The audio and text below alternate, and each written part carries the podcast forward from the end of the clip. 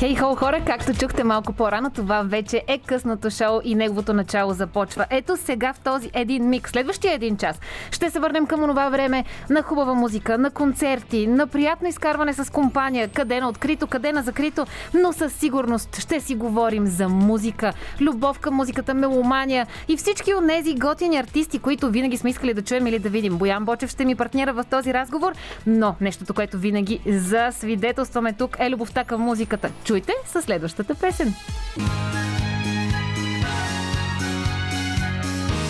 Радио София. Късното шоу с Диана Костова.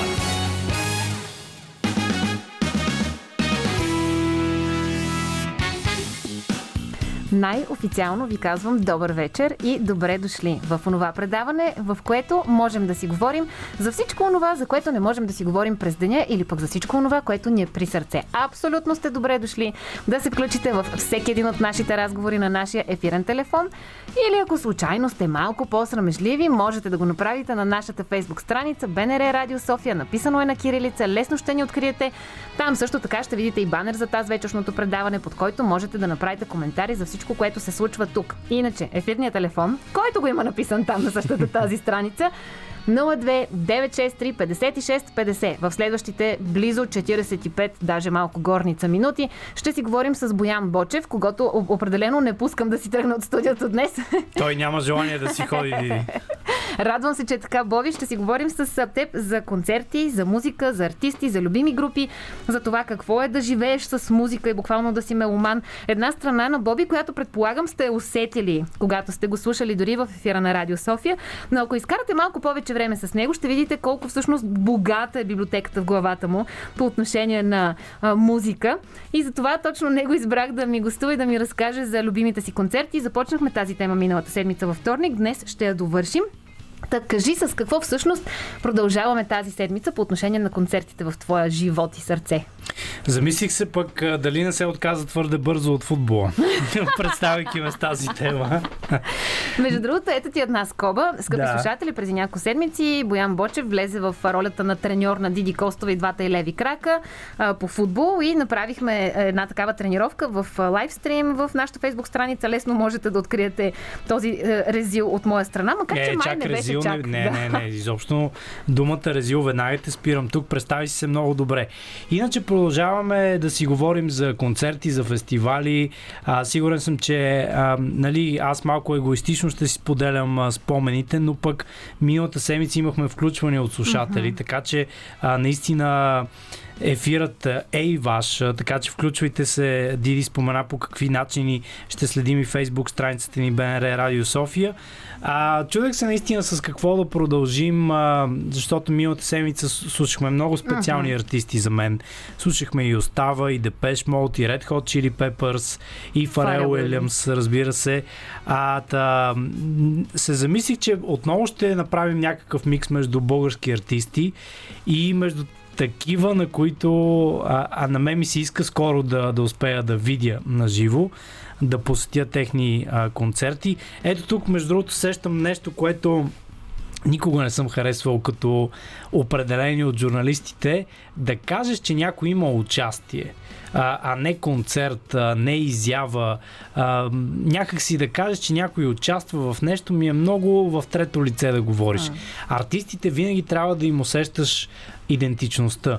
И а, много дълги години, когато съм говорил за музика, защото хората, които ме познават, а, знаят, че имах едно предаване в друго радио, пък и в друга платформа 6 години, изцяло за музика без ограничения. Там чистех а, речника си от думи като участия, а, какво още. Имаше няколко такива думи, които много мразех. Веднага мога да ти задам въпрос за такава дума, Хайде. която сме коментирали с наши слушатели в едно друго предаване, което и аз правих за българска музика. А, и въпросът беше за думата парче. Който въпрос обаче обсъждахме тогава в конкретната ситуация. Маги Джанаварова ми беше на гости и с нея си говорихме, добре, да, ние всички всъщност ползваме думата парче и тя на практика не е толкова неправилна и аз почнах да вече да, да се замислям как можем да опишем смисъла, който влагаме в тази дума.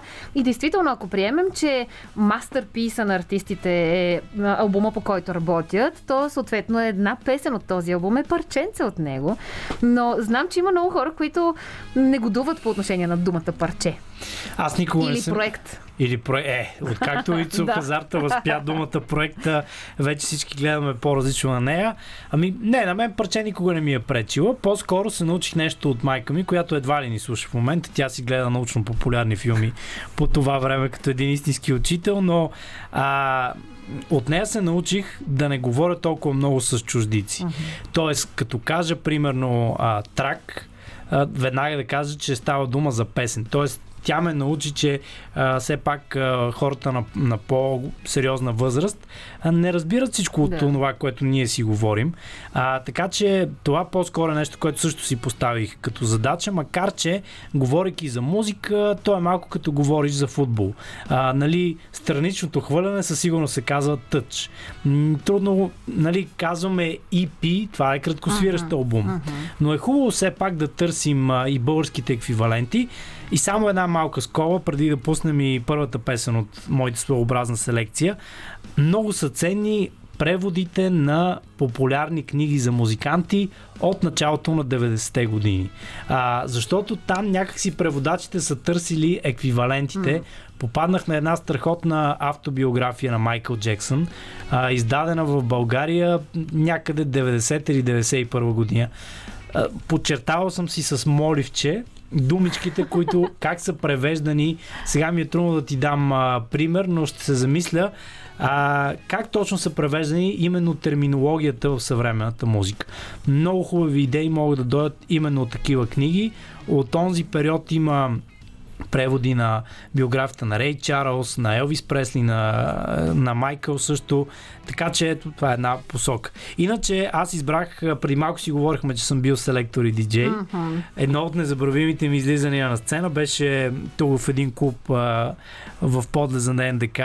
Имах удоволствието да бъда нещо като подгряващ диджей на анимационерите а, покрай а, техният последен албум, премиерата на последният им албум, носещ тяхното име. Ма преди да пуснем да. Каквото си Добре. подбрал, как стигна до там, Боби? Говорим, това е колегата Боян Бочев, когато вие познавате като водещ на Радио София, когато познавате като журналист, като човек, който се е занимавал с а, а, а, различни предавания. Може би като човек, който е много запален по футбола, както разбрахме, но най-вероятно не те познават като а, човек на сцената, като селектор, като диджей. Как стигна до там? Може би слушателите не знаят и, че си свирил на пиано, т.е. че имаш Да, да. Е, споделял съм го и това и на барабани и изкарах период от година и нещо. Ами, това е музиката. Ти просто я усещаш. Тя е някъде в теб. А, англичаните имат много хубав израз. Something in the water. Нещо във водата. А, има няколко неща, които сега малко звучи като мой портрет някакъв. Но за мен винаги са били важни радиото, музиката и планината. Някак си където и да съм отивал, каквото и да съм правил, от някъде се появяват три, тези три елемента. А, музиката, още на 6 години нашите ме записаха на пиано. Още тогава имах учители, които ми разясняваха какво е рондо, а, коя е основната тема в а, една симфонична творба.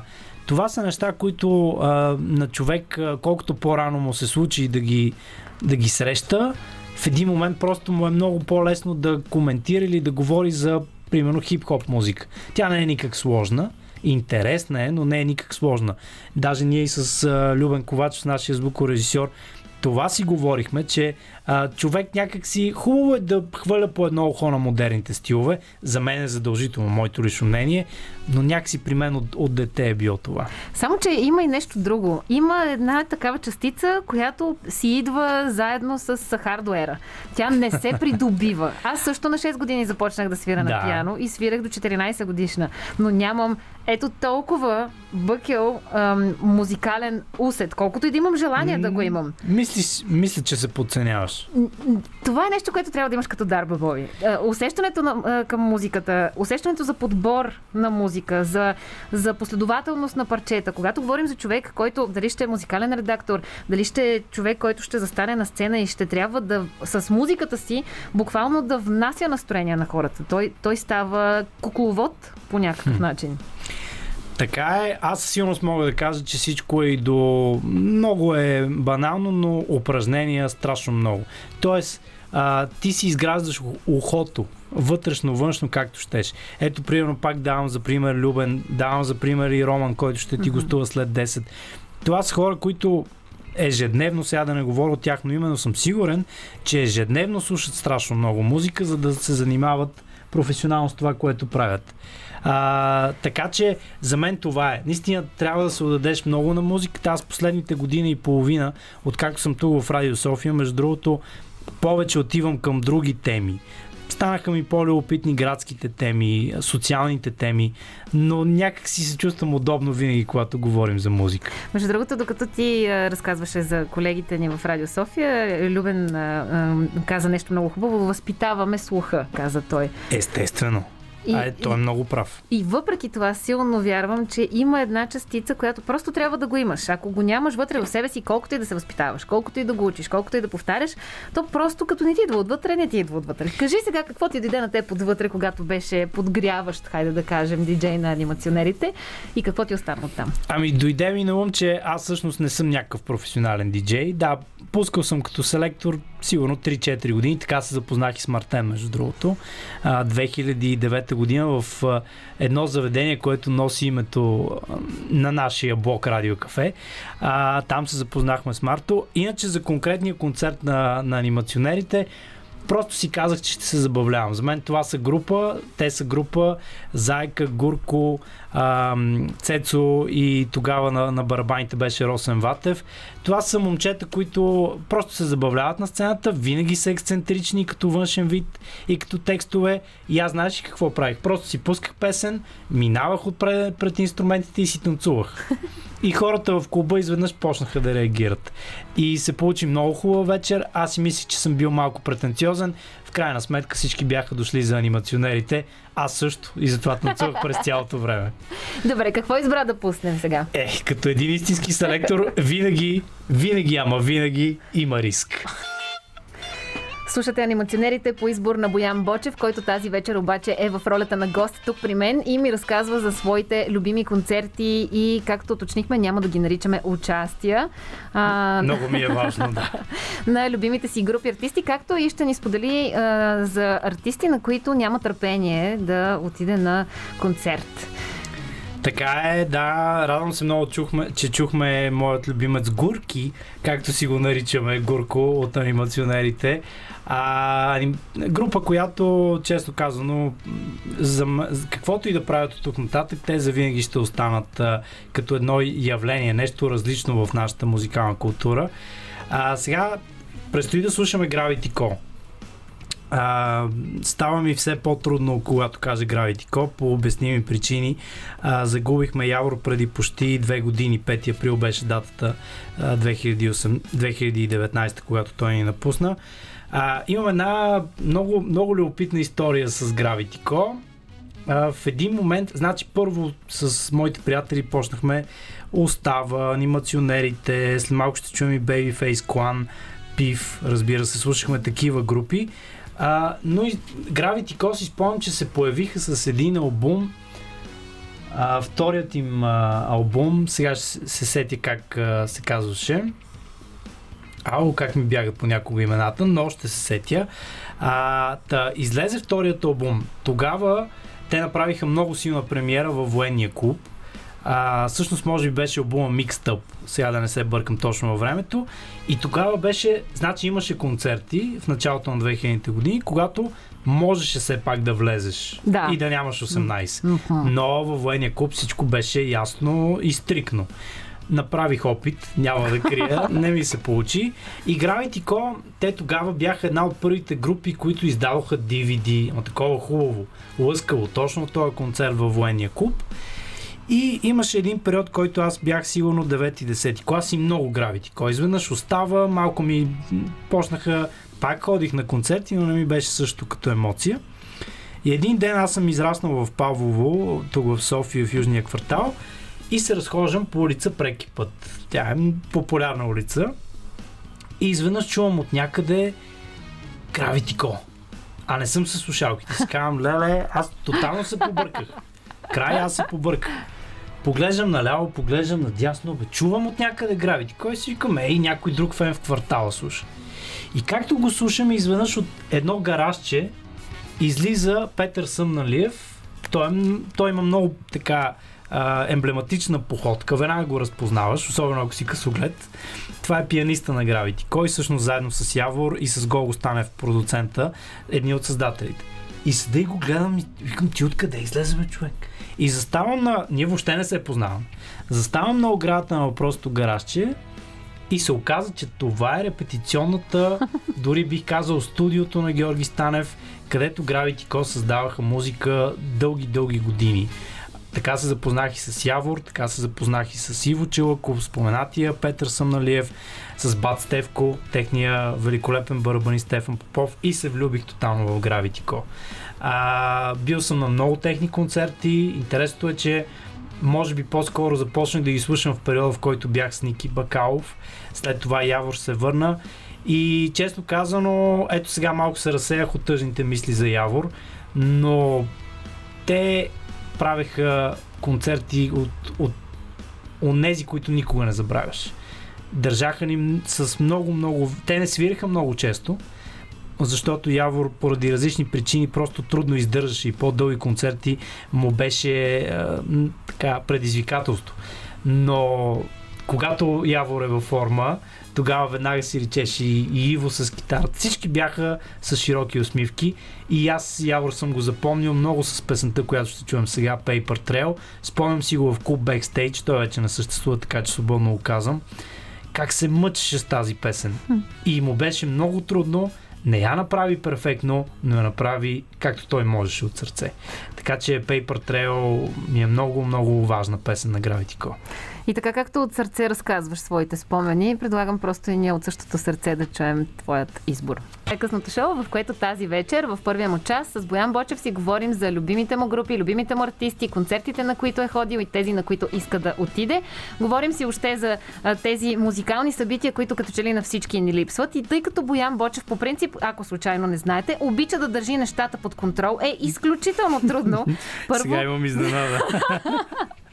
Първо, да, да си разменяме ролите на, на водещи. Второ, да му подготвиш изненада. Миналата седмица изненадата не успя да се е, случи, но тази седмица, както Боби вече се досети, е, ти се случва тази изненада. И знаеш ли какво? Преди да кажем добър вечер на изненадата, искаш ли да видим дали си се сетил кой ти е изненада, предвид, че познаваш интересите и на двама ни?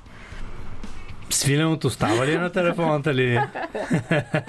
Добър вечер! Добър вечер, Боби. Еха, Силка. Поздравления за новата песен. Много се радвам да те чуя. Свирен. се радвам много. А, тъй като Боби миналата седмица доста дълго време разказваше за този некъс период от неговия живот, който е буквално отдал на остава а, и ни сподели, че се познавате от а, едно известно време. Ние с Филен пък а, се оказа, че имаме други общи познати семейни. Ага. И тук събрахме да. се една малка мафия. А, кажете ми, някой от вас спомня ли си първата ви среща и нещо, което се е случило извън концертите, което искате да ни разкажете? Ми не знам. Може би аз да започна да му дам малко време на свирене, защото той се е виждал с толкова много хора и, и това е. А, трудно ми е, наистина изненадаме, а, трудно ми е да говоря за свилен, а, защото винаги ми е било как да ти кажа, малко съм се притеснявал от него. А, сега той може би, може би няма да се съгласи, но а, Свилен в началото, когато се запознах, т.е. това е било някъде около 2003 и 2004 покрай шоколад и моно, а, Свилен имаше една такава в най-хубавия смисъл, според мен, дистанция с публиката. Имам предвид, той винаги създаваше атмосфера на сцената, но след концерти не беше точно момента, когато да го притесняваш. Има други български артисти, които нямат проблем с това. Това си е чисто индивидуално, не казвам нищо отрицателно. Обаче имаше един бар тук в София, Билкова, казвам го, където аз като голям фен на Остава знаех, че Жоро и Свирен от време на време минават. И много често се задържах там и няколко пъти съм тръгвал, връщал съм с Свилен, имаме общи приятели и Луиза и Стевка, това са хора, които много години са ходили на Остава. И се си казаха, бе, трябва да се запозная с Свилен, искам да се запозная с него и накрая Свилен се оказа един много учтив човек, но а, той може би ще се съгласи, откакто е с Невена с неговата съпруга, за мен лично Свилен стана наистина великолепен човек. Той винаги е бил, но почваш да го усещаш още повече в личните ви разговори, така че някъде в билковата би трябвало да съм се запознал, макар че много пъти съм си представил нашите срещи. И сега да, ами аз, давам ти думата аз. Ами аз не я помня тази среща в Билкова, но помня, че много ходихме да ритаме да. в тия години с наши общи приятели, с Шейкъра и много други приятели, които даже имахме тениски по едно време, едни жълти тениски, на които пише остава и всеки имаше номера, не знам дали ги помниш. Беше много яко, ходихме аз бях много млада, Боян сигурно е бил тинейджър. и, и беше супер яко, защото са тежки пет, петъчни вечери. В събота сутринта в 10 часа хорихме да ритаме, което беше много яко, защото 12 вече бяхме а, готови за нови подвизи. Абсолютно. Така, че... И, и свирен и от сцената и на терена много обича да мотивира хората с изказването Марадона. Просто чуеш и че Свилен ти го казва, значи на прав път общо взето. А, и, и, и знаеш ли, Свилен, то, толкова, не знам, имаме страшно много, а, поне в моята глава много истории, а, макар че тези на Свилен наистина са любопитни, няма да забравя никога как откриха на стадион Академик преди Лени Кравиц. Може би един от големите моменти на, на групата. На група остава. Ами много беше готино, да. да точно преди, преди да се качим, точно с Лени Кравиц, беше много готино. А и свирихме пред 15 000 човека и някакси да, да чуеш 15 000 човека да си пеят най-известните песни беше много яко, да. И, и много, много често съм се опитвал да го конкурирам с Вилен. Той може би си спомня с едни футболни рефрени. Той така и нарича и в бекстейдж и в други да. заведения, особено на Бейби. Като почнахме о, о, о, о, о, о, и просто свирен е много добър в а, играта с публиката, така образно мога да кажа. Но онзи концерт на Лени Кравиц, те так му бяха издали рок-н-рол Song Designers. И накрая, да на края на, на концерта им Дани, барабаниста, хвърляше дискове по хората. Беше велика, велика емоция тогава. А, но да питаме свирени за новия сингъл, да, за Великан. Да кажа, на, аз тази сутрин те слушах при колегите, че представи най-новият си сингъл, но няма как да ти се размине и при нас да не кажеш нещо. Да. Ами, той е този сингъл, той не е стандартен сингъл, това е песен, която аз подарих на СОС детски селища.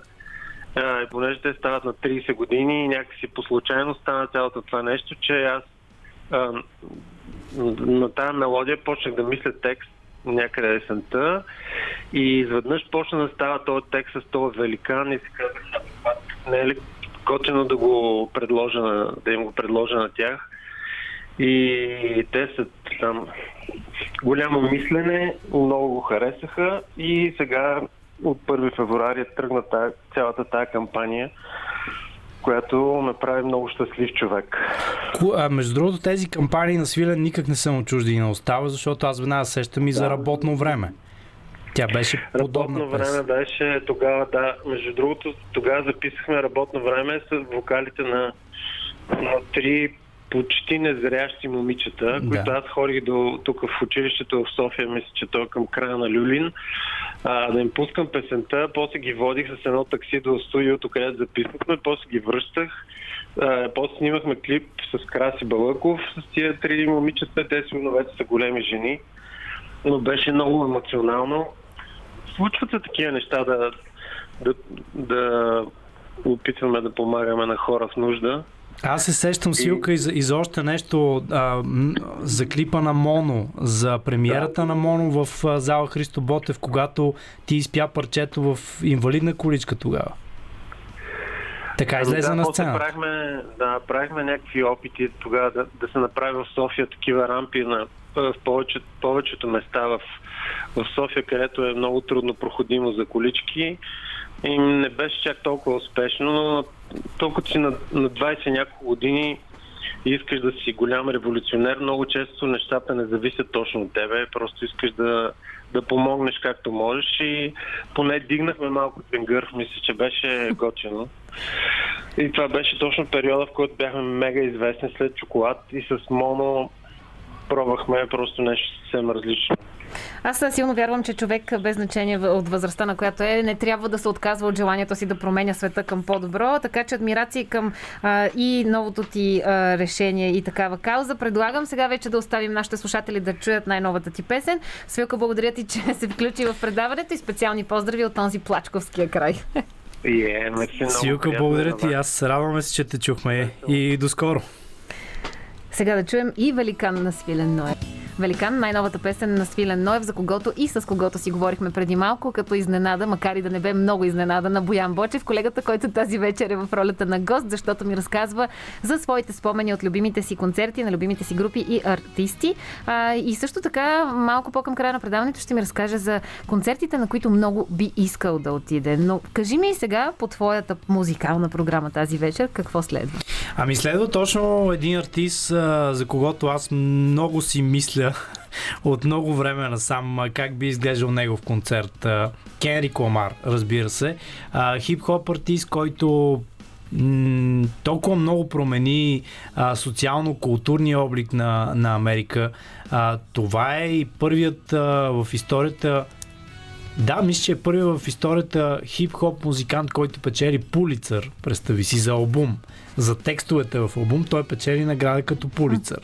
А, замисли се дали Боб Дилан няма подобна награда, но това трябва да го проверя. Но Кенрик наистина е, е абсолютно явление в съвременната музика. той отдавна не е имал албум, отдавна съответно не е бил и на турне. Честно казано, не знам а, с цялата обстановка по цял свят дали това скоро изобщо ще се случи. А, хип-хоп музиката е нещо, което аз реших. А, не, слушал съм от време на време, но целенасочено започнах да слушам хип-хоп музика преди 7 години. Не ми беше много приятно. А, имаше периоди, в които исках пак да си се върна към китарите, към Oasis, mm-hmm. към Остава и така нататък, но а, исках да дълбая в хип-хоп културата. Тогава усещах, че енергията там е много силна социалните послания са много важни. И ето, че стигнахме до 2021 година, когато според мен безспорно най-слушаната, най-печелившата музика е хип-хоп музиката. Дори за мен поп музиката... Това ще да питам, не е ли все пак все още поп музиката? Ми, спорен е въпросът, но аз по-скоро бих казал, че хип-хоп музиката в момента действително е с няколко обиколки изпреварва рок-н-рола, за добро да, или за лошо. Да. Фънка се завърна, да. но по, по начин, който пак минава през R&B и през хип-хопа. А, така че Кенри Комар ми е наистина голяма цел, като всеки такъв а, меломан и, и фен на концертите. Надявам се да имам щастието да го гледам. Преди да ми доразкажеш mm-hmm. за бъдещите си представи за концерти, искам да те върна назад във времето и да Добре. ми кажеш с каква музика си израснал, каква музика се слушаше у вас? Луис Амстронг. На това се готви и до днес. Скол, Скол Кейн. Татко, ако слуша в момента, знае много отлично за какво говоря. А, много харесва той, пък и аз покрай него и Франк Синатра. Има едно жестоко парче, не, не много популярно може би. А, то се казва Yes, сега как се казва точно не знам, но се пее а, то е Uh, yes, sir, that's my baby. Мисля, че даже така се казва. Yes, sir, that's my baby. Това е на Франк Синатра, жестоко парче. Downtown, също жестока песен. Strangers in the Night. Uh, Майкъл Джексън, аз слушах много като дете. Майка ми също бих казал. Какво още? Beatles. О, да, много. Да. А, Като изключи Майкъл Джексън, това е още взето плейлиста, който свъртеше и в, да. моето семейство. И класическа музика, не че искам да се изтъквам, но просто първите 4 години бях в музикална паралелка, където имаше някакви определени творби, които трябваше да се слушат. Някакви, как звучи, точно определени по списък. А, така че с такава музика съм израснал. Как от тази музика мина през музиката, за която ми разказваше? Мина, през а, така хард метал периода. А, да. Мина през българските групи и, и, и изведнъж след всичкото това ти завърши с хип-хопа. Еми, не знам. А, трудно е да ти го обяснявам или пък по-скоро ще трябва да ми дадеш цялото късно шоу, за да го разкажа. Но а, наистина то, първо, че човек с възрастта някак си градира. Сега при мен може би на дърти години почнах да се излагам с хип-хоп музиката в очите на някои а, слушатели, но някак си е съвсем естествено. Има неща, които те вълнуват в някакъв момент, има случки, има естествено приятели, с които си заедно, с които отивате на определени места, но винаги е било музиката. А какъв тип музика, някакси с времето стана важно клишето да е хубава и за мен лично е, винаги е било важно да има послание. Преди малко... Пожелание с послание. Едно хубаво българско да. предаване по Радио София за българска музика. А, преди малко е, спомена, че си се научил и че майка ти всъщност ти е дала този урок, че трябва да се стремиш да използваш повече български думи, по-малко чуждици. А, и а, идеята на този съвет е бил, че не всички хора от всички поколения, визирам и хората, които са малко по-големи от нас, успяват да разберат чуждиците, които ние ползваме или уличния език, хайде как да го наречем, Сленг. Сленг, е, за да избегнат тази дума. Е, сленг е май универсална дума. Е, не, не мисля, че влиза Добре, в да, българско, да. но за да избегнем, за да избегнем уличния език, да. А, та, как можеш на тези хора, които не биха разбрали сленг, а, да, да обясниш какво е хип-хоп музиката днес? Ако са слушали Мик Джагър и Кит Ричардс, това е Мик Джагър и Кит Ричардс днес. Тоест социалните послания на висок глас, с рупора, с а, мегафона, това е хип-хоп музиката. Тя е много енергична и, и даже на моменти е страшна. Аз съм бил на концерти с, може би съм бил единствения бял в Англия. Ние след малко ще чуем и Скепта. А, концерт, на който примерно около тебе има около 20 хиляди. Айде да не си единствения бял, ама съотношението е а, примерно белите са 15% от цялата публика. Малко е страшно, но там има едно искрено желание за себеизразяване, за протест, за революция. Нещо, което а, ако не надхвърля нормалните граници, според мен е здравословно. Човек трябва да има за какво да се бори и хип-хоп музиката може би така бих я определил като борба. Коя е следващата песен, с която ще се борим? Еми, Кенрик Ламар. DNA. Това е, може би, а, молекулата, точно, точно ДНК-то на хип-хоп съвременната култура. Хайде да го чуем. Извиняваме се от сега на слушателите за, за тази песен, защото имаше някои думички, които със сигурност са разбрали и не са приели. Е, Това обаче е част от, както ти сам каза, е, тяхната версия за е, революция, за желание за промяна, за борба за развитие напред. И тази култура на теб така явно сега в последно време много ти е легнала на сърцето. Какво искаш да кажеш на финала на този разговор за концертите, за музиката, за артистите и за онази емоция? Ами, естествено, клишето е дано скоро пак да има концерти, но аз забелязвах, когато все още се случваха концертите и партията, една притеснителна тенденция, че хората повече отиваха да се вижда с някой друг или пък да пинат едно-две повече. Аз лично бих се обърнал към слушателите ни, които сега са с нас. Слушайте повече музиката заради самата музика. Естествено, цялото забавление не е за изпускане, но обърнете внимание на артистите, научете повече за тях.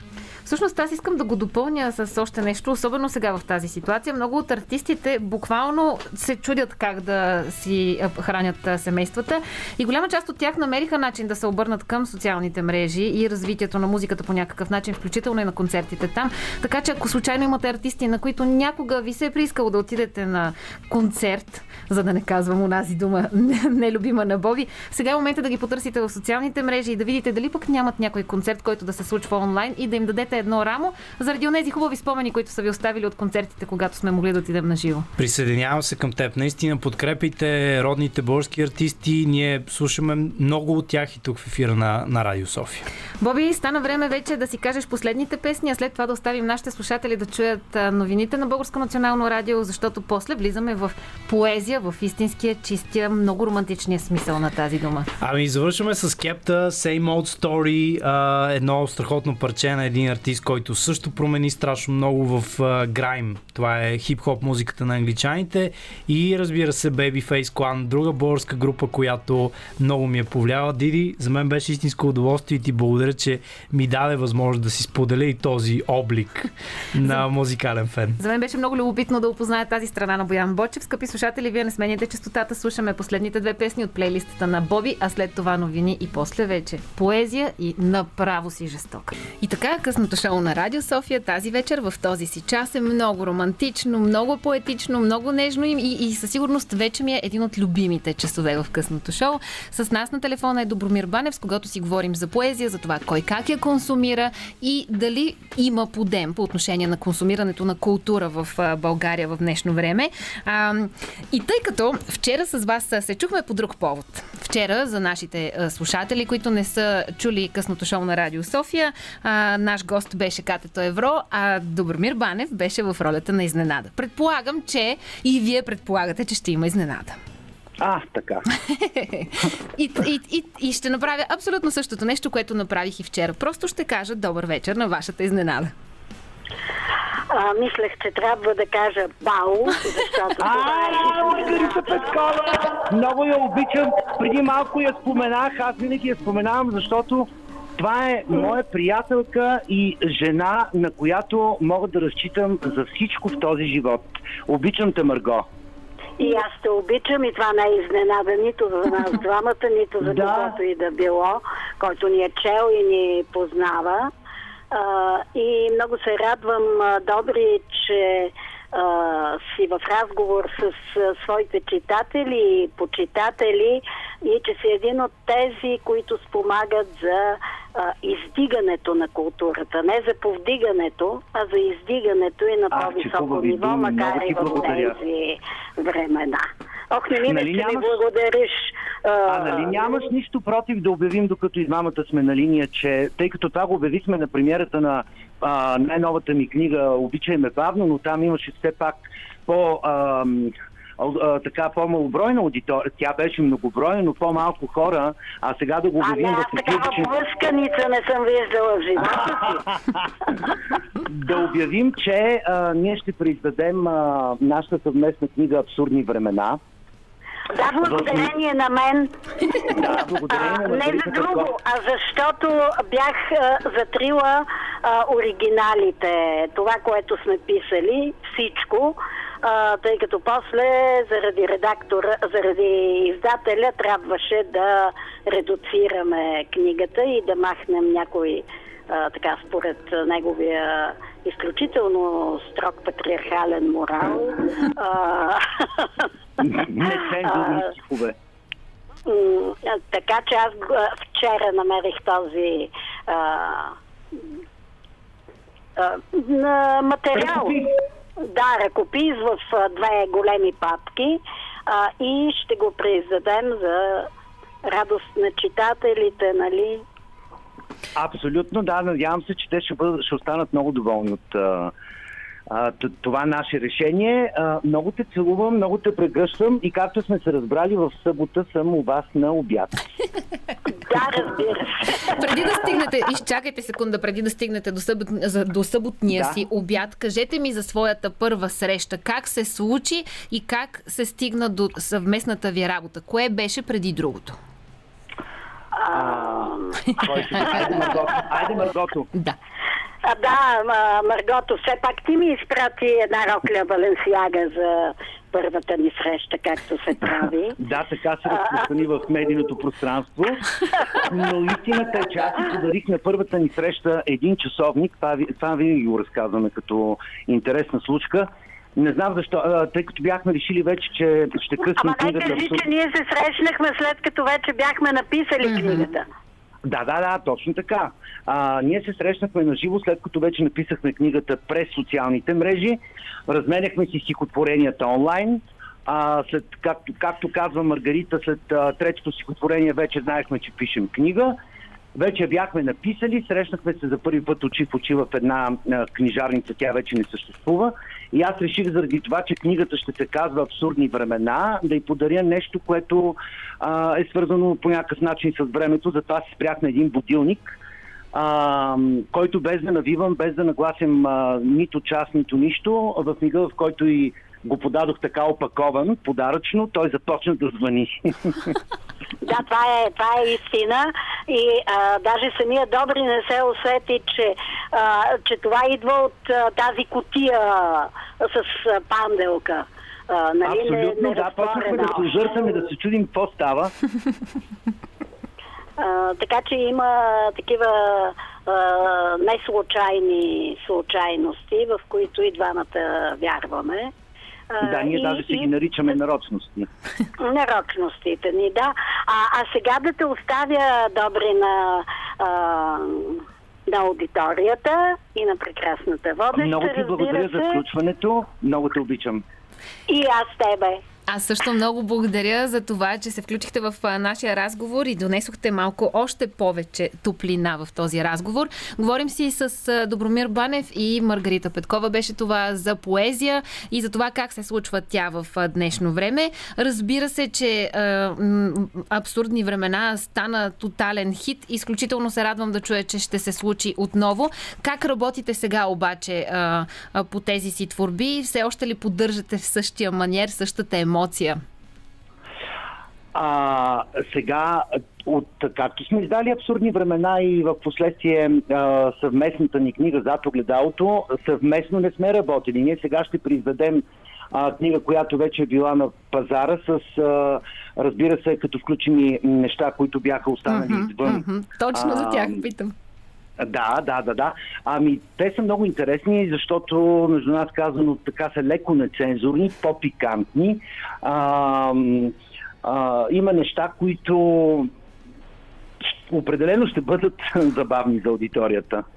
Не искам да издавам повече, но това са неща, които отпаднаха по а, причина, че не са съвсем а, така изящни за а, поезия, но пък ние сега решихме да издадем книгата с а, а, именно с тези неща, които отпаднаха. Тъй като е, в този един час, както казах, ще бъдем на вълна любов и романтика, как според вас се случва любовта и романтиката в 2021 година и стана ли по-извратена без да очакваме, че ще е такава? Ами, за по-извратена не бих казал, но определено начините по който хората търсят контакт един към друг а, а, са други. А, разбира се, това става сега основно през а, мобилните устройства. Това го виждам дори с а, от младите хора, с които работя. Те са ми нагледен пример за това.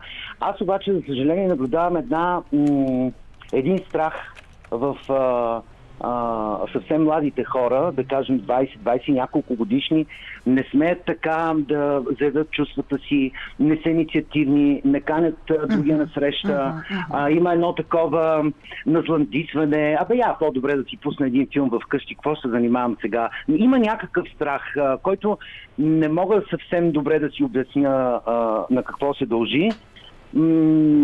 Може би защото не са толкова социални, колкото а, сме били ние, да кажем, без тези мобилни устройства. Защото, вие знаете, някога урежда си среща по стационарния телефон и в 5 часа си на съдебната палата. Няма друг начин да промениш срещата. Няма опция да закъснееш. Няма, да, или пък и да закъснеш, изчакаш, докато сега някакси всичко става през телефона, през лаптопа и през таблета. Ам, не, че любовта е изчезнала, има я, но ам, хората някакси по-трудно се добират до нея, ако мога така да си израза. Това е така и като че ли обаче това не е само вследствие на код коронавирус. Отново много малък отказ ще прочета. Пандемия. Светът е полудял. Светът е бъгнат. Код коронавирус. Напукна всичко, с те поставам цял. Обичам те е плюс за всеки минус. Бъгнат ли е света само от коронавируса или като цяло вървим в някакво такова виртуално съществуване извън реалността? Според мен света е бъгнат като цяло. Коронавируса е просто един оттенък. Аз, честно казано, съм малко скептичен към цялата тая глобализация. Някак си стремежа да се заличат културните граници на мен не ми допада. А, това пък от а, своя страна дава отражение в а, отношенията на хората помежду им. А, и пак казвам, много по-лесно. а, Сега дори да а, штракнеш един канал телевизионен, да кажем някой научно-популярен канал, а, гледаш и казваш, ами аз вече съм бил, бил на това място. Докато, нали, преди едно време си казваш, ох, как искам да отида, да видя това, да видя онова. Ам, сега някакси това е лесно достъпно. И когато нещо стане толкова лесно достъпно, ти не полагаш толкова много усилия за да, да го получиш и да заслужиш. Това пък с особена сила въжи за човека срещу теб, защото любовта изисква усилия, тя не, е, тя не се дава просто е така. Дори да ти се даде, тя трябва да се отстои. Абсолютно е така. В който ред на мисли, може би някаква част от нас ни гони една носталгия и сантимент по любовта, която сме виждали преди време. И днешната, като че ли ни е малко трудна, въпреки че всички се опитваме вече да се слеем с този бъгнатия свят в онлайн пространството. Продължаваме тази тема и този разговор. Преди това обаче време за още малко музика на тема любов. Продължаваме да си говорим с Добромир Банев за изкуството, поезията и това как се случва културата в 21 век и в 21 2021 година и дали бъгнат е света заради коронавируса или по принцип може би малко се бъгнахме. Преди да довършим обаче тази тема, всъщност ние имаме още една изненада за вас, на която пак ще кажа добър вечер. Добър вечер. Здравейте! Да видим сега Добромир дали ще успее да разбере кой е с нас на телефона. Здравейте, не чувам. Добромир. Здравейте, Добромир Банев. Добър вечер. А, това е Петър Антонов. Вау! Ама това е защото аз му знам номерата. Все пак това е най-добрият ми приятел. Той ми е като брат. М, Ей, не няма можа как да да го... мине номера. Не стана. Не. Не стана. Лошото е, че аз избрах, аз имам и женски вариант, Може би с него по... Може би с него щях по-щях има да се вържа. И както и да е, нищо не ми мина номера, съжалявам. Нищо. Важно, е- важно е, че опита какво. Да, точно Ми много се радвам да чуя и Пепо. Ние днес не сме се чували а, преди Добре, ефира не по сме се чували. Какво правиш, бе? Как си, как ми на деня? Аз съм много добре. Ти как е караш? Добре ли си? Добре съм днеска, много хубав ден. Ти след снимките сега си малко, да, шапка на тояга. Почиваш си.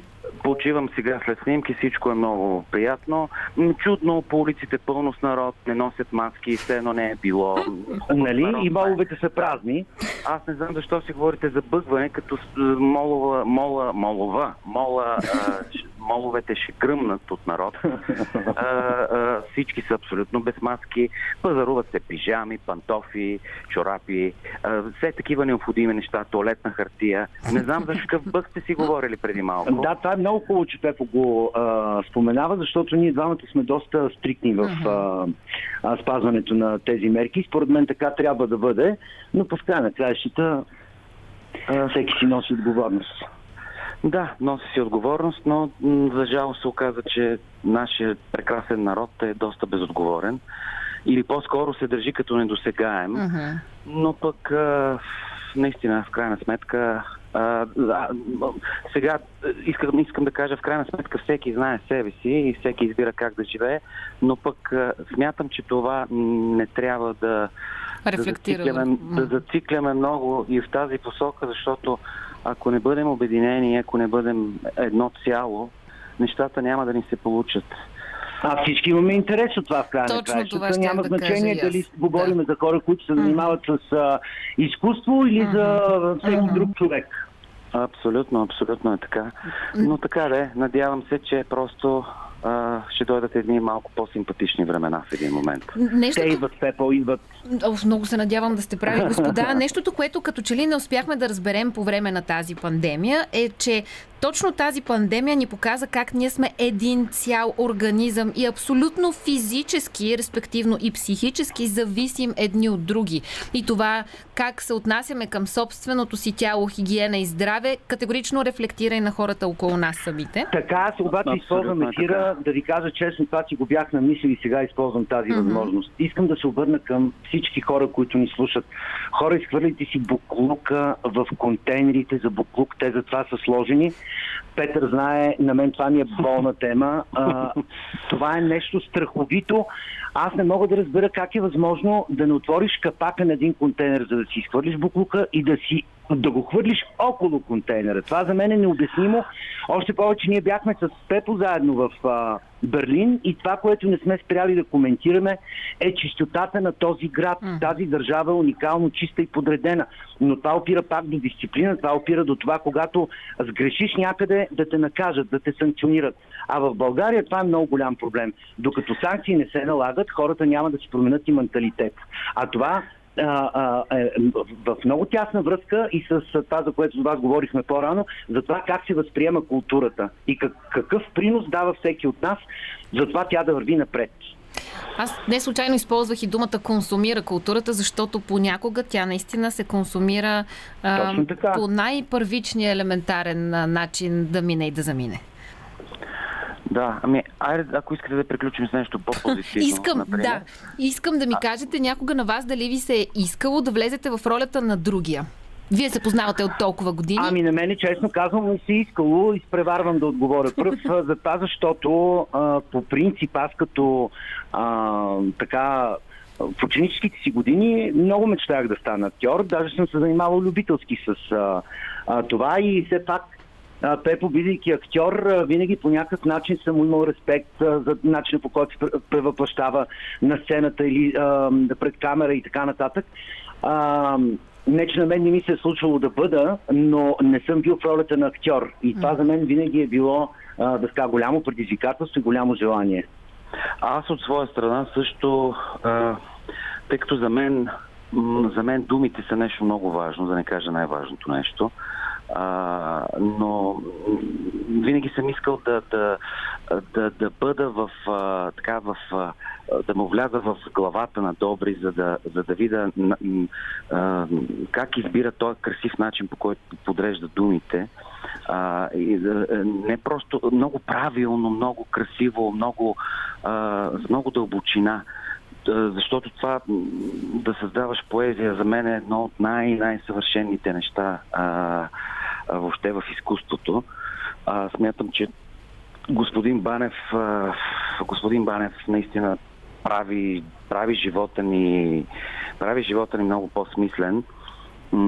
А сега господин Антонов също но няма да издавам с какво. Скоро ще имаме възможност всички отново да разберем. Господин Банев много а... обича да прекъсва, между другото. Много да прекъсва, но позволяваме ти, защото е за теб този разговор, разбира се. Кажи да. какво за господин Антонов искаш да кажеш, господин Банев? Искам да кажа, че имаме идея да направим с него един а, съвместен поетичен спектакъл, ако, ако мога така да го нарека, нали, като той си остава в ролята на актьор. Разбира се, аз не мога да бъда актьор, но да бъдем заедно а, на сцена, не просто като двама души, които четат от една книга, а да има така, повече, да. повече театър в а, цялата работа и смятам, че ще стане нещо много интересно.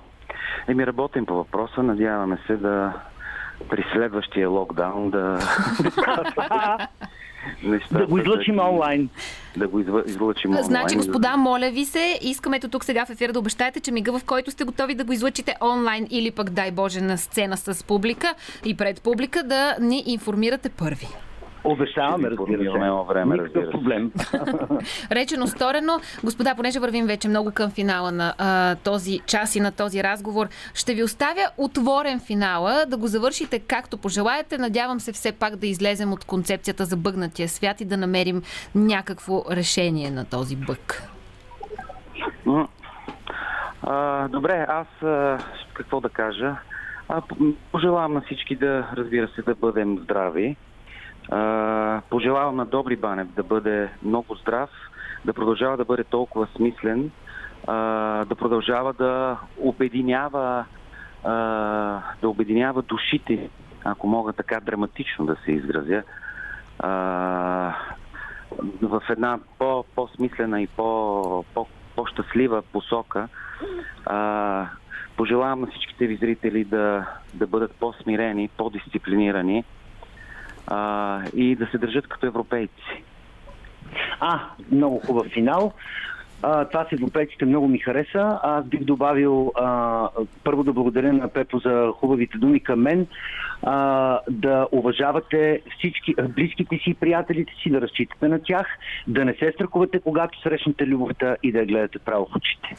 Господа, тъй като следващата тема в следващия час ще бъде широко скроени ли са българите или по-скоро са зашити с кръпки? Ще си говорим за това, възприемаме ли различните хора и различната любов. Какво е вашето мнение? Ами сега аз не знам така набързо казано какъв е целият контекст на разговора, който се състои, но а, по принцип аз съм а, човек, който дава свобода на всеки да изразява себе си както реши, а, стига да на, на мен да не ми пречи, да не пречи на другите. И аз мятам същото.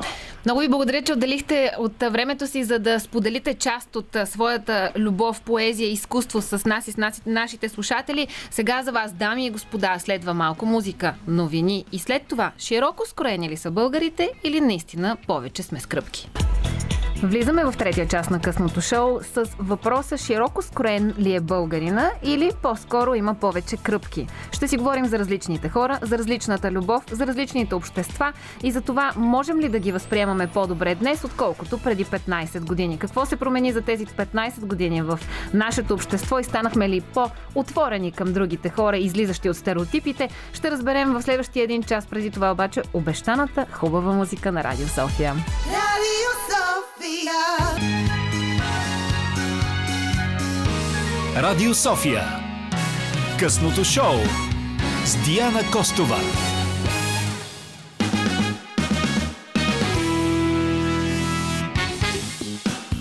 Все още се намираме в 2 февруари, деня, който наричаме сретение от славянски, което означава среща, денят на мъжката рожба.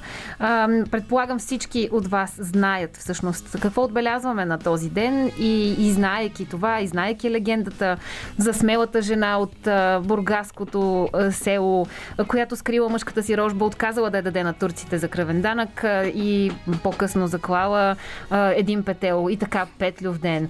Знаете тази ам, българска мъка, която предполагам всеки един от нас и до днес осъзнава и, и съпреживява по някакъв начин. А, това е и деня, в а, който отбелязват много хора, отбелязват и свой мен ден, така че честит празник на всички, които празнуват.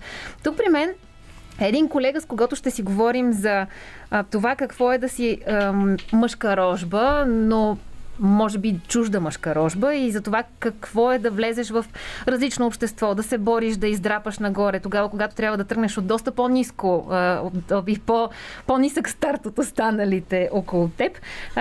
Истории, които може би за него няма да са много комфортни, така че ще оставя на него решението до къде ще се разпростре в тях, но със сигурност ще ви бъде интересно да опознаете тази страна на Роман Михайлов, колега, когато знаете, аз много обичам. Привет, Ром! Привет, Диди! Поздрави за теб, поздрави за всички наши слушатели много тъжно ме представи. Сякаш са пред умирачка. Не е така, наистина. Напротив, представихте с голямо уважение, защото знам, аз може би благодаря за привилегията. Съм от малкото, които знаят откъде си тръгнал и колко си драпал, за да стигнеш до където си стигнал. Брех. Малко си първо наистина да пожелаем честит имен ден на всички именици, които празнуват днес. Честит празник на всички. А, да, за някои хора наистина ако имат тази съдба, която аз имам, която аз съм имал, съответно, биха се, как да го кажа, много панирали, много mm-hmm. депресирали и така нататък, би му се отразил по някакъв начин, по какъв ли не начин. Но някакси, може би заради родителите, които съм имал, слава богу, а, съм успял да преживея всички неща и то в много рана детска възраст и съм продължил напред. Защото за някои хора, аз познавам такива хора, които а, сега ще го кажа всъщност, осиновени, които са били осиновени, а, още не могат да го преживеят, още не могат да го възприемат това нещо и се борят цял живот с това. Всъщност няколко важни уточнения. Първото от които е, че ти не си осиновен в ранната си бебешка и детска възраст. Тоест все пак имаш съзнателни спомени от годините си преди да попаднеш в семейството, което да. те е обичало и те е отгледало. И поради това предполагам и на теб ти е било по-трудно да се впишеш в някаква среда. Може би си искал дори да се докажеш и да се впишеш впишеш в някаква среда? Не. Това с описването и с доказването на средата никога не би било някаква цел, огромна цел, но, но факт е едно нещо, че до една доста късна възраст аз се срамувах от, така да кажем, моето потекло от това, че съм осиновен, защото ние живяхме в едни такива години, в което наистина беше много странно да, да излезеш пред някого и да кажеш аз съм осиновен, аз съм с еди какъв си происход и така нататък. Факт е, да, аз до 6 годишна възраст, когато всъщност на 6 години му осиновяват моите родители, а, имам някакви спомени. Имам някои добри, някои не толкова добри, но да. Продължаваме напред. Мисля, жив, здрав съм. И така. Жив здрав си, дали са ти прекрасна основа след това твоите родители, пък и до днес те подкрепят всеки по своята си форма В днес. случая да, ще, обърна малко внимание на това на родителството. Ти най- най-добре знаеш какво е да си родител, наистина. И а, тук много важно не е кой те е родил, Мгм, по-скоро, ми мгм, кой те е направил такъв какъвто си. Нали, който е изградил като човек, като характер, към, като ценности най-малкото. Не най-малкото, не на, на първо време, ценности. Мироглед за живота, как да се отнасяш към а, по-слабите от теб. Дали ще проявиш сила или ще проявиш слабост, като се държиш гадно с Мгм, някой мгм. човек. А, говорим си тази вечер с Роман Михайлов за това широко скорено ли е обществото ни или по-скоро е съшито с кръпки цялото. А, научихме ли се да приемаме различните, да приемаме историите на хората чисти и такива каквито са неподправени, вместо да си ги пречупваме през собствените си а, разбирания. А, в който смисъл разбрахме се с него, че ще градираме разговор и ще започнем от тинейджърската възраст, тъй като тази възраст, както всички знаем, аз все още не съм я изпитала в а, образа си на майка на тинейджери, но ми предстои. А, Ще ти стискам палци големи да се справиш добре с ти това. като един добър приятел ще трябва да ми носиш през 2-3 седмици боя за коса пред вратата вкъщи. Ще ти носи специално, сега това нашите слушатели няма да разберат тази шега, но ще ти носи пликчета.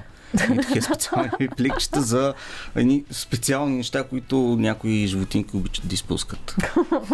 Гъна шегата, разбира се. Така е. Моите хлапета, понеже са много малки в момента и е, им се случва доста често по парковете. Ето, е, малко по-рано е, Добромир е, е, Банев направи един апел да си хвърляте букука в кофите. Аз пък искам да направя апел. Моля ви се, събирайте си якитата след кучетата, защото някой ден ще станете родители и ще трябва да чистите от обувките на Мгм. децата си. Не никак, наистина не е никак приятно да вървиш по улиците и да, да, тър- да попадаш на бомбички, И, на и минички. всъщност това също влиза в, в темата за ценностната система и културата, която имаме и, и къде Да. са ни кръпките.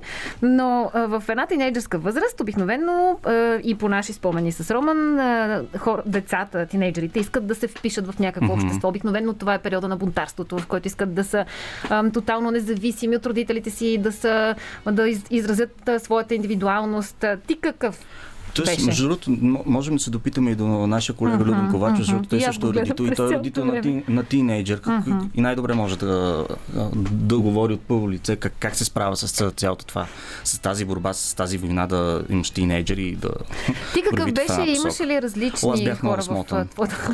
Ето сега си го казвам, наистина бях изключително смот, смотен тинейджър. Аз от още дете съм си смотаничък и сега съм малко по... С, с, Малко по-малко смотан. По-малко смотан, да. Но ти най-добре ме разбира, Така защото е. сме от е, една и съща кръв. Ти, ти всъщност спомена, току-що че като ме нарече тинейджърка си била от, от този тип тинейджери, в, в които си била нали, така популярната. Да. Ако трябва да го м, приничаваме към американския тертип, мажоретката, която ходи примерно с, в, в, с Горе-долу, да. Да, е, виж как цели. да. Което днес е само в мой ощърп, но Аз а, значи 8 клас сигурно беше това, когато попаднах в една много специ- специфична гимназия. Казваме специфична гимназия, защото за времето си имаше тази слава, Мгм, че мгм. беше дъното в гимназията в Лозенец и не се славеше с много добро име. И тогава наистина човек, който иде, който иде тинейджър, който е тинейджър и ученик попада в на кръстопът и трябва да избере посока, трябва да избере отбор в крайна сметка. Аз бях на един такъв кръстопът и реших да си остана на този кръстопът и да си бъда просто смотан. Ни риба, ни рак, общо взето. И някакси успях да оцеля в а, тази война до последно. имаше ли ем, такива съученици, които да са били различни, да са били ем, отритнати от, от масата? Има. Това е. Това няма как да няма такива хора. Сещаш се, защото все някой ще се появи, който да ти, да ти смачка самочувствието, да казва... Това според мен са най-слабите хора всъщност. Предполагам, че според много от наши слушатели ще, Мгм. кажа, ще се съгласят с мнението ми.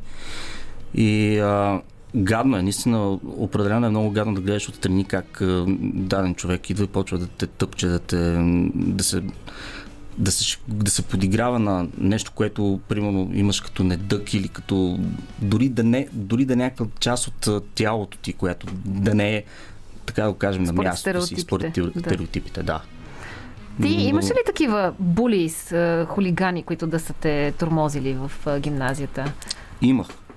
Имах такива съученици, но за много кратък период, защото видяха. Това това е че това обичах, мама много обича да ми казва това нещо, нали, че когато си справиш срещу една стена, ако, ако почваш да, да се блъскаш с тази стена, до никъде няма да, да стигнеш. Просто стой и то ще отмине. Тя сама ще падне тази стена. Беше Аз ли свързано с това, че си осиновен? Не. Не, в смисъл, до, до една много късна възраст, аз сега, сега, сега, сега се го признам, че до една много късна възраст никой не знаеше за мен, че съм осиновен. Чак след като вече почвах да се осъзнавам като личност, наистина като личност, тогава вече почвах да, да не се срамувам от това какво съм. На теб вътрешно как ти се отразяваше? Казваш да не се срамувам. От кое се срамуваше като дете? Ами защото ние живяхме в едни такива времена, в, в които каквото и да кажеш пред обществото, каквото и да кажеш на съучениците си, на уж модерните хлапета и така нататък, ще те сочат с пръст и ще ти казват ти си еди къв си, ти си еди, що си, ти не си за това общество, ти, не си, ти трябва да си някъде да... Не искам да използвам по-груби думи, Макар, че но имаш, имаш, имаш моето съгласие да на- назоваваш нещата така, как, както, както се казват и така, както са ги назовавали тогава, когато ти си бил в този етап. Мога ли да спомена една дума, защото на времето беше много модерна, тя сега е модерна, но беше модерна, когато трябва да, да отидеш да кажеш на някой осиновен или на някой, който примерно има само майка и Мисля, че всички се сетихме за тази дума. започва да, с К и да. завършва на Еле. Да, те, наричали ли се така? Наричали са ме така, да. И добре, че аз тогава не знаех какво означава точно тази дума и затова някакси я избягвах от съзнанието си. Чак по години по-късно всъщност разбрах какво означава дума, тази дума, но сега да се връщам в миналото и да, нали, да се драза на те хлапета, няма смисъл. Но е, искам да спомена едно нещо, което, което е хубаво. Ми прави впечатление, че в последните години, последните може би 20 години, а, някак си м- това да си различен, това да, нали, да се изправиш и да кажеш, ето аз съм осиновен, а, вече не е срамно. Ага. Напротив, ти веднага получаваш, получаваш подкрепа от, от срещния. Така е до някъде. В този смисъл, може би, сме разширили малко границите си, станали сме малко по-широко скроени а, от една страна. От друга страна, в предварителния разговор с теб захванахме темата за, едно, за една вълна на.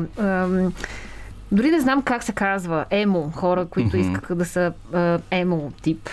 Емо тип, да. И то по-скоро в тинейджърската възраст. Аз също съм имала такива съученици. По-страшното е, че ам, преди, може би, 5-6 години се срещнах с а, м, наши приятели. Дъщеря им беше много малка в ранното си тинейджерство, когато беше тръгнала по този път и беше стигнала до, до тежки крайности. Вените й бяха тежко пострадали Уау. и беше просто защото беше заритнала по това течение. Та, в този смисъл ти много правилно насочи и темата към родителството. Има някои ситуации, които могат да бъдат повлияни, контролирани и може би възпитани от родителите. Дали ще е как да излезеш, ако си влязал в едно такова течение, дали ще е как да възприемеш себе си, въпреки твоите различия, въпреки в случая това, че си осиновен. Но има Тук идваме до момента, в който нали, това, което си говорихме, нали, че когато попаднеш в училище, особено ако попаднеш като нов човек в, в дадено общество, избираш страна, къде Мгм, да си. мгм. Дали да си популярен, дали да си тъпанара, дали да си зубъра, дали да си смотания и, и така нататък. И тук в момента идва модела на поведение.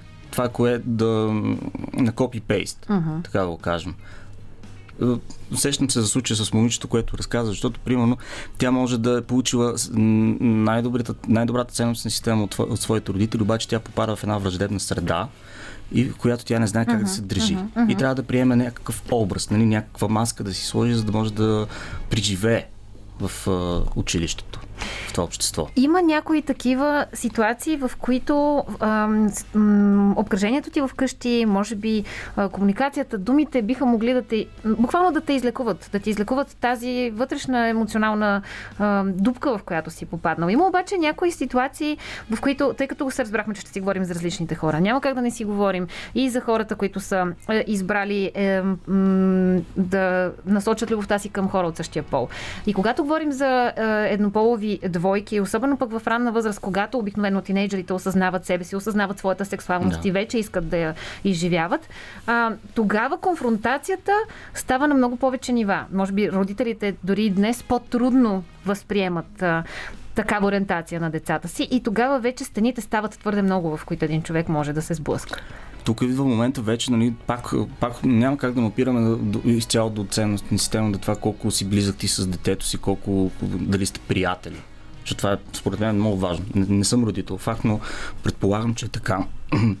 ти ще ме поправиш, ако не е така, че е много важно да си приятел с, с детето ти, за да може да, да говорите на един общ език. И това е така, въпреки че трябва да намериш баланса. Продължаваме тази тема след малко. Вие, ако искате да се включите в нашия разговор за различните хора и за това можем ли да ги възприемаме, станали ли сме по-широко скорени или продължаваме да си седим с дебелите големи кръпки от едно време, 02 963 56 50. Чакаме вашето мнение или вашата история. Вярвайте ни, ще ни бъдете не само на нас полезни, но и на всички други слушатели. Това е късното шоу, в което в този час си говорим с колегата Роман Михайлов за това дали обществото ни е станало по-широко скорено и дали можем да приемаме различните хора. В предните минути си говорихме за тинейджърската възраст, тогава когато един човек се осъзнава, оформя се и в края на тази първа част на разговора стигнахме до осъзнаването тогава, когато то опира до сексуална ориентация, което обикновено се случва в същата тази тинейджърска възраст. И, и тогава, като че ли човек пресреща далеч повече стени, а, когато трябва първо да конфронтира себе си, собствените си разбирания, може би това, което е научил в къщи, а, трябва да приеме себе си, да пресрещне тази стена, която е първа и може би най-тежка, а, след което трябва да премина през стената в къщи, защото колкото и да са приятели, родителите и децата, mm-hmm. както самия ти каза. Това е една информация, която по-трудно се смила. А в нашето общество, според мен, е много трудно се смила. Дори това и днес. Това е тук идваме на момента, в който толкова в израз се опипване на, поч, на, по, на почвата. Mm-hmm. Пардон. Първо опипваш поч, почвата и после вече нали, риск печели, риск губи, как, как да се каже. Но искам да цитирам предишният ти събеседник в миналия час, Добромир Банев, който ми направи впечатление много хубаво беше го казал това, че ам, изразявайки себе си, това е важното нещо. Човек, всеки, който иска, може да се изрази uh-huh. себе си по какъвто и да е начин, стига, стига наистина да не пречи на другия. Uh-huh. Дали обаче така мисли по-голямата част от нашето общество? С теб тази тема сме дъвкали много пъти и в предишни предавания. Да, дъв, дъвкали сме тази тема. Аз в интерес истината съм така позитивно настроен, защото мисля, че колкото и де българи нали, са с тези конскопаци, където обичаме uh-huh. да си го казваме, малко или много повече вече да ги щупват тези капаци. Факт е, защото м- ще спомена един израз, който стана модерен, много модерен стана след 2006 година, метросексуалност и това, което в световен мащаб се случи, много спомогна за възприемането на различните, на различните, на различните сексуалности. То, ето, виждаш, след 2010 година се появиха и нови, нови, нови сексуалности, uh-huh, uh-huh. които едно факт говори, че хората все повече и повече почват да възприемат, да не се интересуват от това ам, ти с кого си лягаш, нали? Интересуват ти какъв си като човек, пречиш ли ми, правиш ли добро за обществото, убиец ли си, не си убиец. Окей. Okay. Въпреки това обаче, и днес, а, ако разделим, може би трябва да го разделим на поколението след нашето, uh-huh. което според мен, в моите представи то със сигурност е много по-широко скорено, много по-отворено. Тези капаци вече са много по-широко поставени, ако изобщо ги има. Точно защото това поколение расте в онзи а, сбъркан, както го говорихме с Добромир Банев, свят, а, бъгнат, а, който се случва в а, онлайн пространството. И, и понеже се случва там, те имат достъп до информация от целия свят. А по целия свят или по, по много, много други места по света, в Европа и в Штатите, а, различните хора не само са приети, те просто не са различни. Те дори mm-hmm. не са интересни. По този повод което казваш, нали, че те просто не са различни, mm-hmm. те, са, те са част от обществото, mm-hmm. което си е факт.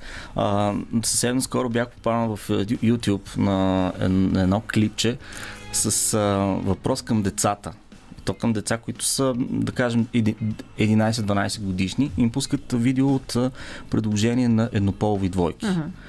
И децата реагираха а, чисто първично, много се зарадваха на цялото това нещо и после нали, се запитаха, нали, това, ма това гей ли е? И, нали, водещи обяснява, че да, това си гей. Окей, няма нищо лошо. Щом се обичат, щом не пречат. Аз а, и преди в късното шоу съм захващала темата за еднополовата любов и тогава си говорихме всъщност с няколко дами.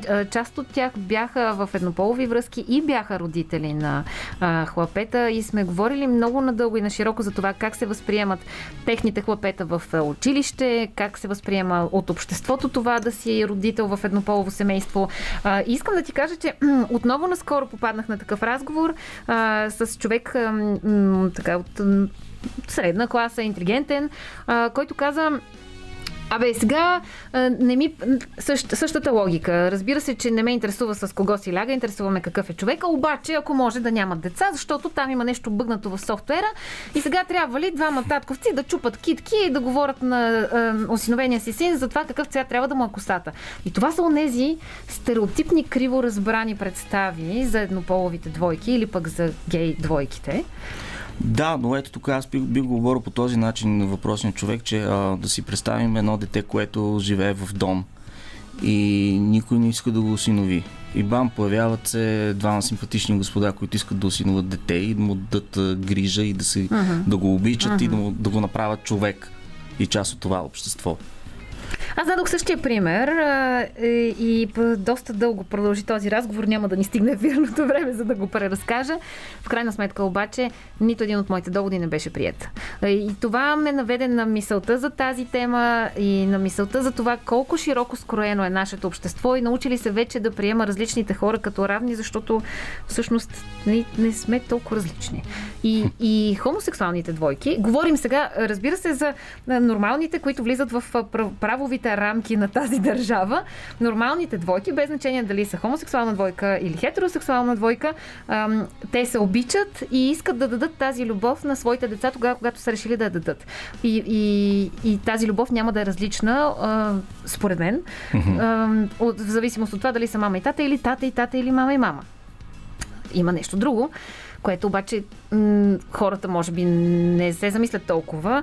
В еднополова двойка много по-трудно а, може да се случи а, едно дете. А, там няма как да се случи случайно. няма как да се случи по погрешка. А, и респективно, Чудо, и ако не стане някое чудо. и респективно тези хора всъщност много по-надълбоко, може би, се замислят за това какво следва, след като те осиновят, да речем, едно дете. Замисля ли се обаче обществото върху тези неща? А със сигурност, поне, може би тук българското общество не се замисля толкова на, на този въпрос, защото още не е дошло като проблем, ако мога да го сложа в кавички. Не, няма, няма как да не го слагам в кавички. Проблем си е. Определено, защото касае цялото общество, мнението на обществото, това как ще се развие и колко ще се възприеме. Но ако гледаме към, отиваме на запад, колкото са повече, повече на запад, като отиваме, това за тях те вече отдавна са го изчистили като проблем. Мгм, мгм. И те не се замислят за това нещо, не, не, го, не го казват като проблем дори. Факт е, че сигурно 100% те преминават през всякакви интервюта и какво ли още не, докато не им дадат да осиноват а, дете. Изключително Но- много ме яд, че не си спомням с коя дама, май беше колежка, но не си спомням. Миналата седмица говорихме, пак на тази тема захванахме. И тя ми каза, че нейн познат са го набили на улицата преди няколко години само заради това, че си е бодисал косата розова. А той всъщност изобщо да, да, у нас. А той изобщо не е бил а, с различна сексуална ориентация. Дори Мгм. напротив. Просто си е бодисал косата розова и на улицата са решили, че това не е окей. Да, между другото имам подобен случай с друг мой познат, друг приятел всъщност, който не се е бодисал роз, розово, но се бодисал жълто. Мгм. Такова някакво много странно жълто. И пак са го прибили наистина и са се заяждали това, точно защото са го помислили за гей. Ето това е он- он- онова криво разбраното ни общество, дето не може да излезе, може би от стереотипите, от това, с което е свикнало и да е в зоната си на комфорт. А, Защото не го разбират, аз така си го обяснявам. Ако почнат да го разбират това нещо, ако се сблъскат някой ден в, в живота си с това нещо, и ако почнат да го разбират, вече няма да има тази криво разбрана цивилизация. Говорим си за това кой какво е видял. Ти виждал ли си ем, така е, ясна проява на хомофобия? Виждал съм и в някакви моменти си е заслужавал. в други моменти наистина не си е заслужавал. Заслужа- Заслужавал си в този момент, в който нали, а, за това парадиране, парадиране, за което и м- мисля, че много Много от хората не много харесват хората не харесват. това. Да, Мгм. защото това парадиране е, идва малко ту мъч. Мгм. Да, смисъл ти си еди къв си, еди що си, ама сега да биеш тъпани Мгм. по улицата и да си показваш а, м, Да. всичко, каквото имаш.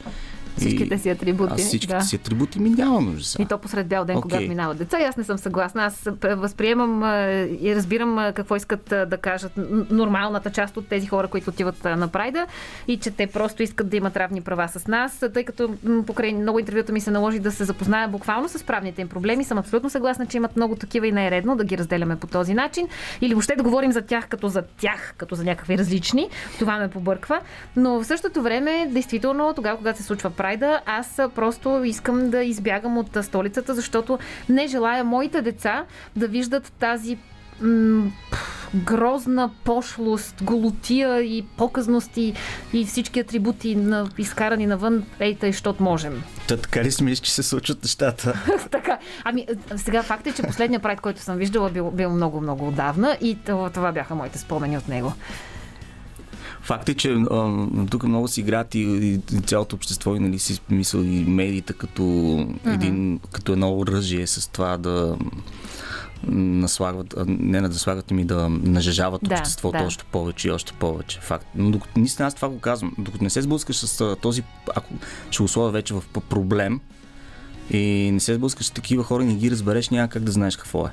Както и с всяко едно нещо. Можем ли обаче да се поставим в обувките на другия, без значение от това дали неговите обувки са черни, бели или розови? Продължаваме темата след малко. Преди това онази добре познатата, обещаната, хубавата музика, тази вечер избрана от Роман Михайлов. Късното шоу на Радио София, което върви към своя финал. В този трети последен час на късното шоу за днес с Роман Михайлов си говорим за това м- широко скорено ли е обществото ни и дали малко повече отваряме границите си на комфорт и разбирането си за останалите хора и различните от нас и от нашия стереотип. А, той самия дойде тук а, с, с своята различна история. Малко по-рано в предаването а, си говорихме за това как хората възприемат осиновените деца. Първо как се раз, възприемат самите те, когато разберат, че са осиновени и след това в какво в в какво общество се опитват да се припознаят и да се внедрят, когато са тинейджери. Колко е ключово това общество? При теб каква роля изигра? Ти каза, че си седял някакси по средата. Някакси да.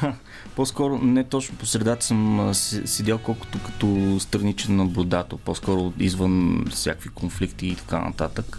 Може би просто защото не го исках, не го търсих.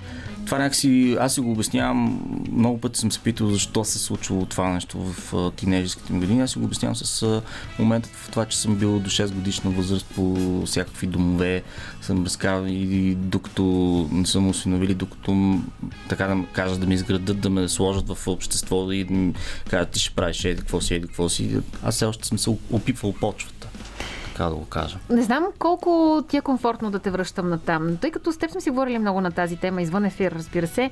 Знаеш, че съм работила по различни направления, в, когато имаше домове за сираци, за домове за деца с увреждания. И съм се нагледала на много, много неприятни гледки от страна на това как са били поддържани тези домове, какво е трябвало да правят хлапетата, за да, за да оцеляват там. Ти имаш ли такива Какво ли не? да. Имаш ли такива спомени? Имам, имам.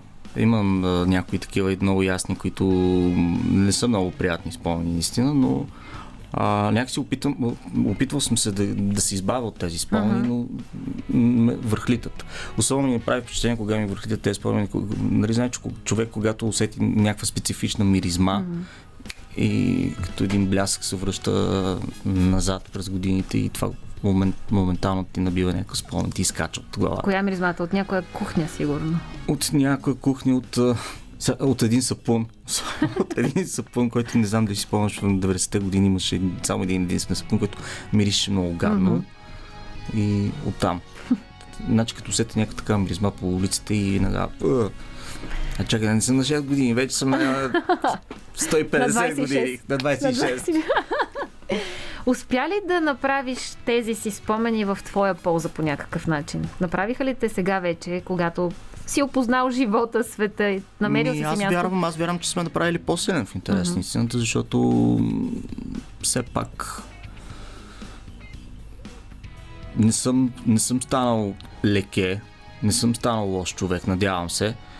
И затова вярвам, че това ме, ме направило по-силен, наистина по-добър човек.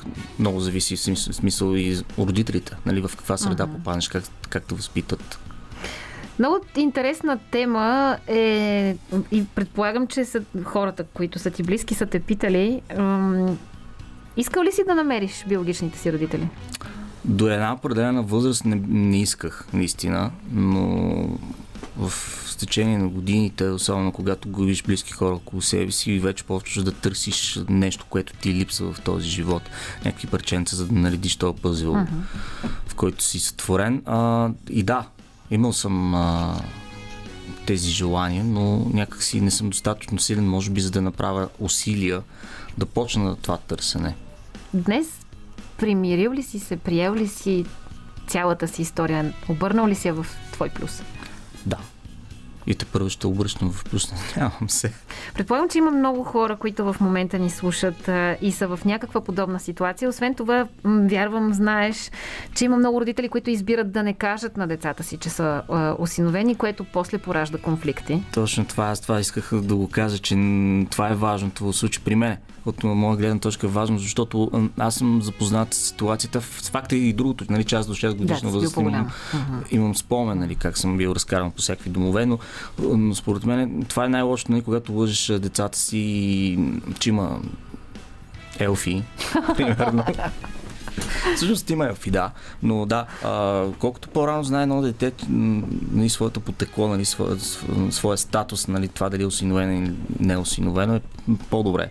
Защото по-малко вреди ще има след това в а, крехката му главица. Какво би казал на тези хора, които ни слушат в момента и са минали по твоя път, но може би не са, не знам, не са имали готовността да го обърнат в свой плюс? Да не се срамуват. Човек не трябва да се срамува от това как- какво, какъв е. И ако прави добри неща, ако, прави, ако обича хората около себе си, ако не прави лошо, да не се срамува и да е такъв какъвто е. Бъди какъвто си. От какво Просто. те беше срам? Не знам. Беше ме срам точно защото ние живяхме в едни такива години, в което наистина, както, бях, както ти казах, е срамно да кажеш, че си осиновен. И много срамно беше това. После някакси вече, като по- по- повече повече се отключваше обществото към различните хора, към ам, да, въз, да приема хората, тогава някакси вече се, не ме беше срам. Днес. По-малко и по-малко, така да го кажем. И днес кой е Роман Михайлов? Роман Освен, Михайлов. че колегата от Радио София, когото може да слушате Ами след един човек, който въпреки това, че много те обича, много те уважава, но повече на ента степен обича да те дразни. Вярно е. Това е абсолютно вярно, скъпи слушатели. Освен това му се получава много добре и за това сме винаги добър тандем и много се обичаме. Какво можеш да кажеш на нашите слушатели, които може би все още не са готови да си отворят така разбиранията и да станат малко по-широко скроени? Когато станат готови, когато го почувстват, да се изправят срещу себе си, да се изправят срещу обществото и да се изразят, без да пречат на околните. А пък аз наистина мисля, че би било от взаимна полза, ако успяваме, слагам и себе си в това число, абсолютно няма перфектни хора, ако успяваме да влизаме в обувките на другия. Ама така, буквално, mm-hmm. не да влезем с нашите крака, с нашия размер в техните обувки. Да влезем с техните крака в техните обувки. Просто да си представим какво е там. Удобно ли е, неудобно ли е, има ли стелки, мирише ли е. Как се чувстваме там в онези обувки и тогава да съдим. Защото в крайна сметка един човек е такъв, какъвто е избрал да бъде, а наша избора дали ще го приемем или просто ще си останем затворени в нашия свят. Много хубаво го каза. Много ти благодаря, че се осмели да ми споделиш на мен и на всички наши слушатели своята история. Надяваме се да сме ви били полезни и да сме ви дали глътка, как да кажа, позитивизъм и отваряне на разбиранията ни, общите. Това беше всичко от късното шоу за тази вечер. Минахме през много теми, говорихме си за любов, за поезия, говорихме си за музика, което беше прекрасно и за концерти, които ни липсват. Надяваме се, че скоро ще приключи цялата тази ам, какафония с пандемията и ще можем отново да се обичаме и дано тогава да сме малко по-широко скорени и да умеем да влизаме по-умело в обувките на другите. Диана Костова тук за вас, скъпи слушатели, Роман Михайлов, музикален редактор и в лицето на гост тази вечер Любен Ковачев, звукорежисьор от нас. Прекрасна вечер, не пропускайте да чуете Събуди се София утре сутрин, а утре вечер в късното шоу Лъчезар Христов ще ви изненада със сигурност с някоя готина тема. Е, стига толкова. Чао!